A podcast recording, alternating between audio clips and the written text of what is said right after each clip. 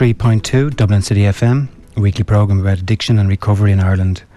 Again, you can always email the show. We'd like to hear your comments, questions, or suggestions about the programme uh, to addicted at dublincityfm.ie. You can also call or text the show on 087 977 1032. Uh, today's guest is Paul MacDonald. Good morning. Paul MacDonald or Paul MacDonald? McDonnell, D O N N E double L. Paul McDonnell. Welcome, Paul. How are you today? Fantastic, beautiful morning. It's fantastic. We're really getting a, an autumn summer. Um, Paul, it's great to have you here today. I appreciate you coming into the, the studio to talk to us about recovery. Sure. Um, do you want to tell us a little bit about your background? How did you get into addiction? And Um, well, I suppose like um, how it all started was, you know, I as a child, like I was born in in in Coolock on the north side of the city in a place called Darndale. Um, for me, like it was, I, I believe it all started when I was a child. I was born with no eardrum in my left ear, so I had a, a very difficult time um, hearing people and understanding them. Mhm. Um, so I grew up in that type of an environment. Um, I was born as, in the 70s and I grew up in the 80s. must have been difficult in school. Was it a? It was, it was very difficult, you know. Um, it, it really was because back then, like, eight out of ten homes was unemployed. Like, it was, Mhm. it was. Darndale is just some beautiful people there, but it was a it was a dark place, you know. Uh, it was It's very hard to grow up in. yeah. It's very hard for, for parents to rear a child there and Yeah. through de- de- depending on social welfare and Mhm. you know back Mhm. then it was I, I used to have memories still of it you know queuing up for your EU bag of butter and stuff and that you know but um yeah in school it was it was it was hard I, I I don't have any memory really of my primary Mhm. I just have little, you know, little memories in the back of my mind where my mother would be picking me up at the gate, just little things like that. I remember the cheese sandwiches and the milk in school, you know, as a child, just little things like that. But it was when I um when I went to secondary school, I had an awful problem, you know, with, Mhm. with um like with the the students Mhm. or the the kids in school. Was that because of the hearing? Because of the hearing and like some some of them were like they'd be talking to you and, and I just couldn't hear them. They'd be sitting right beside me and just couldn't hear them. And Mm. you know they think you were being ignorant or you were ignoring them or Mm. stuff like that. And and basically I got into a lot of fights and that. And Mm. so that's where it started. You know I I started to cry and kick up and tell my mom I didn't want to go to school and I was, I was like I always I always um shared everything with my mother like what was going on she, like so she always she was always there for me Yeah, you had a good relationship. and yeah, I had a great relationship with my mum, and and um, then it started with the teachers. You know, they'd put me down the back of the class, and I couldn't hear, so I couldn't Mm. I couldn't progress. I just it was like living in a world of my own, and so my I'd go home and I'd tell my mum, and my, my my papers would be all wrong, and you know I'd be getting the worst grades and stuff like that. So my mum went to them and told them, listen, he has a, a hearing problem, he needs to be at the front.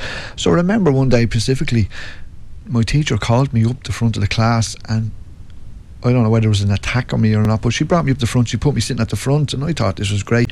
And she took off my shoes and socks. I specifically remember this. Mm. And she checked my feet to see were they dirty in front of the class, and Mm. they just laughed. Ah, So like I, I was kind of humiliating. humiliated, like, and that memory's just stuck with me, you know. Yeah. And uh, you left school soon after that? So I didn't. I, I, I was thrown out of school. Okay. I was thrown out of school. I just I became dysfunctioned. Mm. Um, Mhm. I became uneducated. Yeah. um, I felt like I was rejected.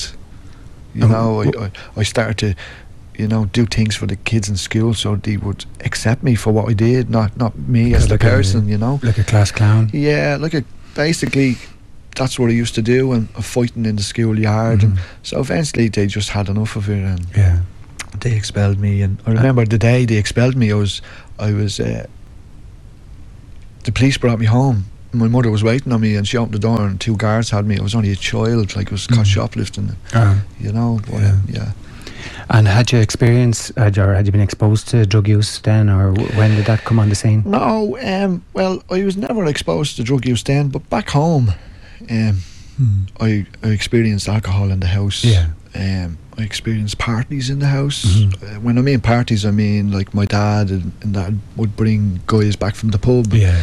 and we we would be told to go to bed, and Mm. me and my sister would sit at the top of the stairs and watch them. We would be fascinated with them. They'd be all locked and singing, and Mm. me and my sister, we were like we were best friends as children. Yeah. We still are now. I love Yeah. her to bits, but that's what we used to do. Mhm. So then, curiosity, as they say, you know, kicked in, and I'd sneak in and I'd pinch a, a, a, a can or something Yeah. or, and a smoke, and that's how it started. You know, So that was your first drug? Was alcohol? it was, it was a cigarette. cigarette? Yeah. Yeah, it was a cigarette. Then, as they say, it's a roller coaster. Then it's a, it was just a doorway. Yeah. It was just a doorway for um, other substances to come in. And Yeah. You were telling me earlier that um, more or less 20 years you were in, in Well, addiction. in addiction for 20 years, uh, uh, Mm. elevated. Um, as all my friends were going to school, um, I used to work on a coal round. right. So when they were in school, I'd work for the local coal company, and I wouldn't be getting paid. I'd be getting paid when, in alcohol. okay. So at the end, at the weekend, he'd give me a bottle of cider, okay. and I. I used to letting on I was going to the toilet and I'd pour it out and letting on to be drunk. I, I could Yeah. never Yeah. handle it in any way. yeah. So then my friends, it just uh, all them years it just grew up. Then I started take smoke hash. They, they were smoking hash and Mhm. in the in on the coal round, and my friends would be smoking hash, and then LSD and ecstasy. And I got to the age then where I I started to at sixteen I started to sell cannabis, Mhm. and I was caught. I was caught at 15, sorry, and I was caught, and they remanded me until I was 16, and Yeah. they put me into St. Patrick's, and Right. That was just a frightening experience, you know, at that age back in, in the 80s, like, yeah. Yeah. you know. And uh, how long were you in there?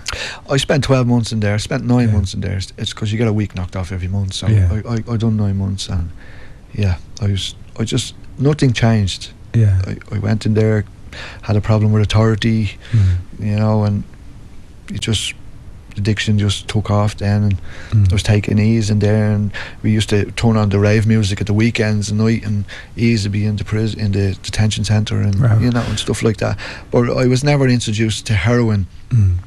until I got out of prison. I got out and I went to visit all my friends, and they were in a house in Darndale, and all of a sudden I walked in. I, I, I was I was just one track minded. I, I went Mm. I got a bag of cans and a lump of hash as you Mhm. do, and I got to see my friends, and I went into the house and they were all sitting on washing machines and fridges and the table. They all had sheets of tinfoil, and I didn't know what it was, you Mhm. know. And I remember specifically, this is the very first time I ever tried it. I had to sign on in the police station as part of my temporary release Mm.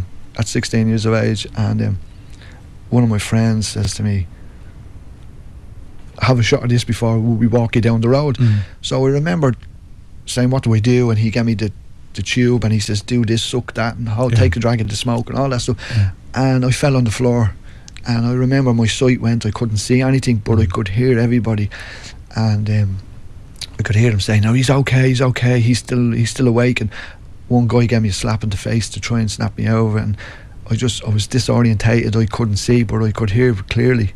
I went to the police station, and one the guard at the desk says to me, "Are you okay?" I was white as a ghost, like, and, Mm. and that's part of your bail conditions is if you abuse drugs, you be took back in. So yeah.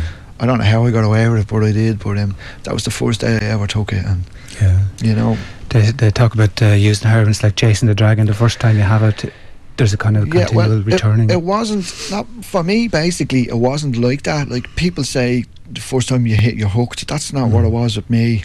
The first time I took it, I got physically sick. so it wasn't a pleasurable Uh, experience. It wasn't pleasurable at all. But but the the hit off it Mm. was like amazing. Like Mm. it's uh, if, if I could describe it, I don't think I could put a word on it. It Yeah. just brought me to a complete and utter another place. Mm. I felt so warm. Mm. I, f- I felt so loved. Mm. it was just a chemical boost Yeah. it gave me. Well, so basically that I, I stopped then and I started going to raves with my friends and I used to sell E's and hash and Mm. acid and that in the raves and sides and the asylum and stuff like that. They were all nightclubs. Yeah, that's a well, And, well yeah. spot. And then one of my friends, his father was a notorious heroin dealer on the Mm. north side of Dublin. And I remember going back to a snooker hall. We used to go back to a snooker hall after sides, And this snooker hall used to just let us in till all hours in the morning. We could do what we wanted. Mm.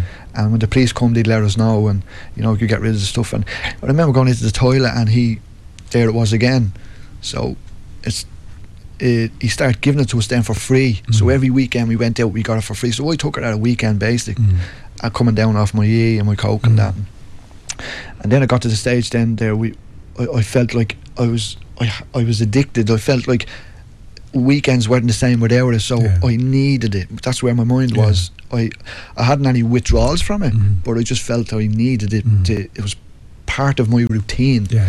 So then he started to charge us forty pound, and it was punt back then, Mm. and that was a lot of money. And that's when crime came in. You know, Yeah, yeah.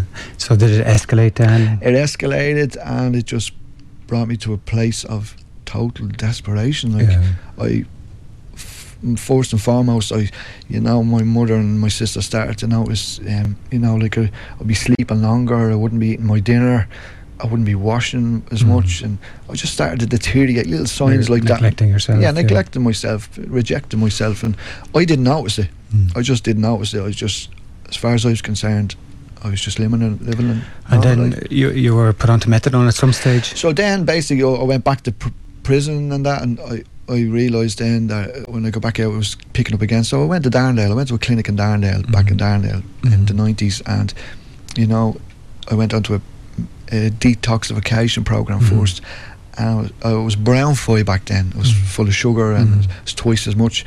So to fast track that, basically, what it does, they they, they put me on it, and I got addicted to that immediately. Immediately, I got addicted to that. So Addicted to her, addicted to, to, to methadone yeah. uh, immediately. So then, um, what happened was, I went on to a maintenance. I Mhm. didn't want to come off it, so it was my choice. I, I, I wanted this because this stuff just blocked out reality. yeah. Uh, like my biggest fear, Tom, in life was facing reality. That was my biggest fear. My mother will always tell you that I was afraid of going to work. I was afraid of doing what normal people do in society Mm. get up and walk nine to five, pay your bills, you know, res- respect people. I always did respect people. I just never respected myself. I never loved myself. But when Dixon came in, even though I say I respected and loved people, I still robbed them. yeah. So I was so confused, you know. yeah. But um, so basically, that's what happened. I went on, and I was then I moved on to another doctor, you know. So I was getting my phy in the clinic, and I was abusing other doctors. Mm. So I was I was getting double prescriptions and treble prescriptions. I was selling her on the street, and it just progressed from there. Yeah, it's uh, a thing that's continuing to happen today. I suppose people are being prescribed methadone and uh, using other drugs, and it's uh, it's a big issue. Um, we're going to take a break, um, Paul, and we have a nice song from Ellie Goulding called "Heart Without Chains."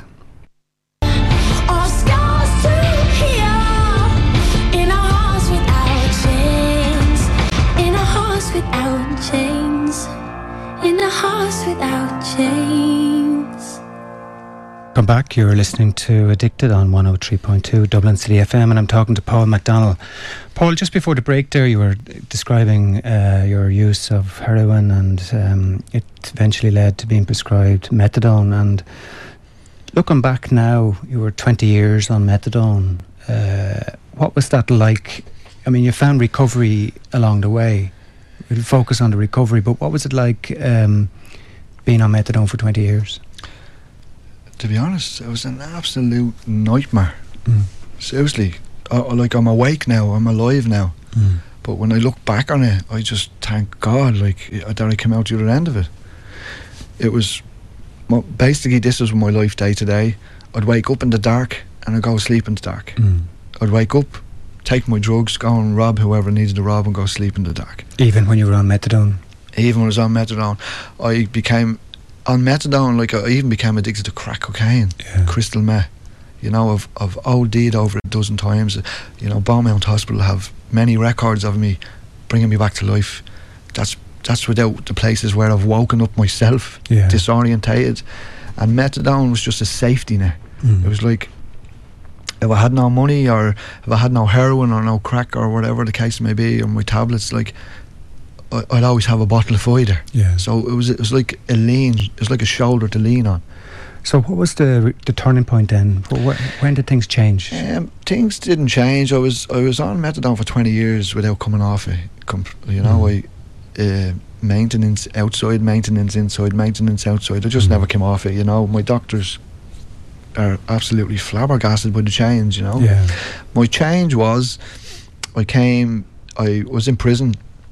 I just done three years for selling drugs, and I think I lasted nine months, and I got four Mm. years for an armed robbery. And I went to Tiglin for a way out. Okay. I went for a break, put on a bit of weight. Yeah. What's t- tell us uh, for those who don't know uh, what is Tiglin?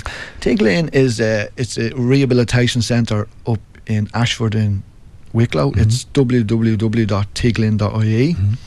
It's a place of um, it's a sanctuary for people coming out of addiction. Yeah. You know, it's a Christian-based program. Mhm. Um, it's a fantastic home. It's you know I I love that place around my heart. Like What's what does that mean? A Christian-based program? What's it's it it it's based on your recovery. It's like Mhm. it's biblical principles. okay? you know so they have 14 modules up there so the education up there is fantastic like it's it's um, uh, love and acceptance how to love and accept yourself Mhm. again there's a class up there called how to overcome temptation Mm.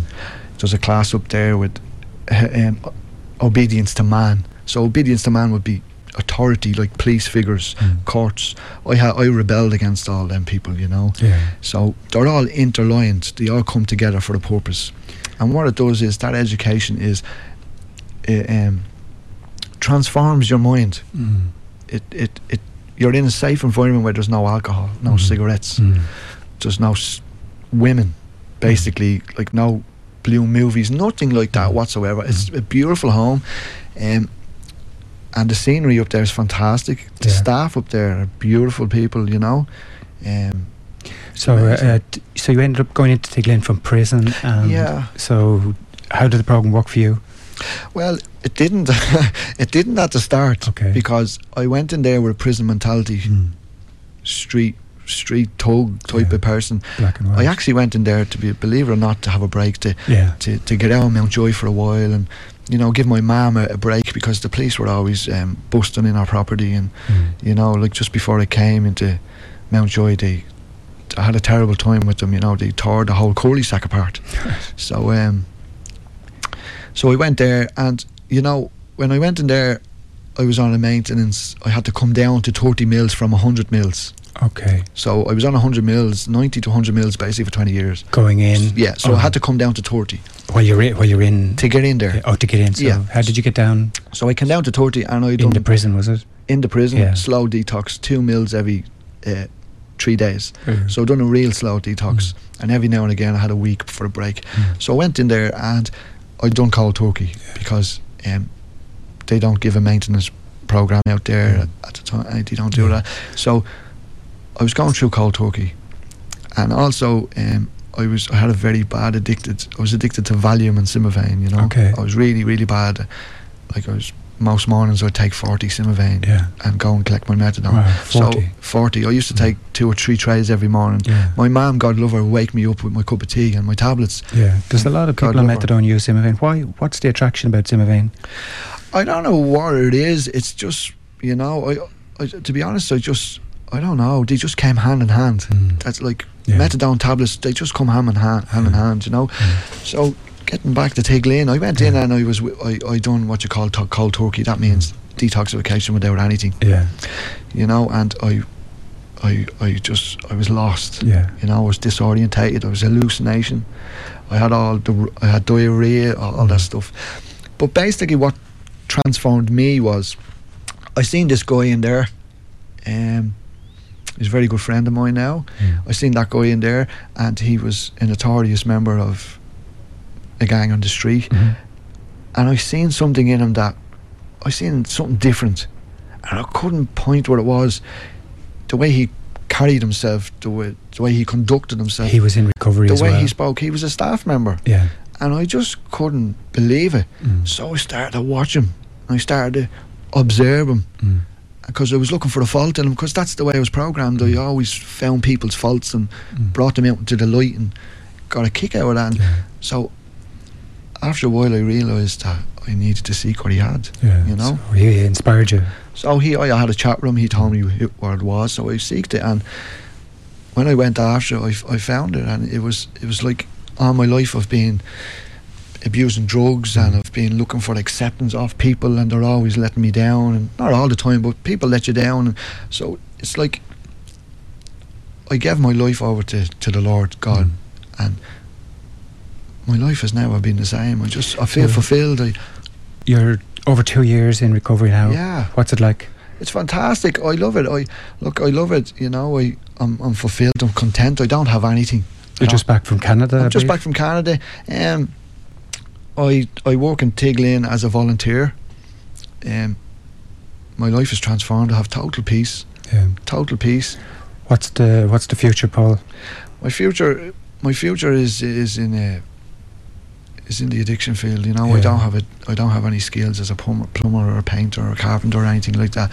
I have um, I have a big heart to make a difference, and I've 22 years of experience with, in addiction, and you know God has just transformed my heart to give back what He gave me. He gave me life, so I want to use my experience, my knowledge, and my wisdom, and give it into the people that are broken out there, and not just addicts, people in general around me, just to make a difference, to make a change. And you're back to college. Uh, Yeah, like I have my whole my whole life has turned around. I I volunteer in Tiglin, um, I volunteer in BCAT Bray Community Addiction Team. Mhm.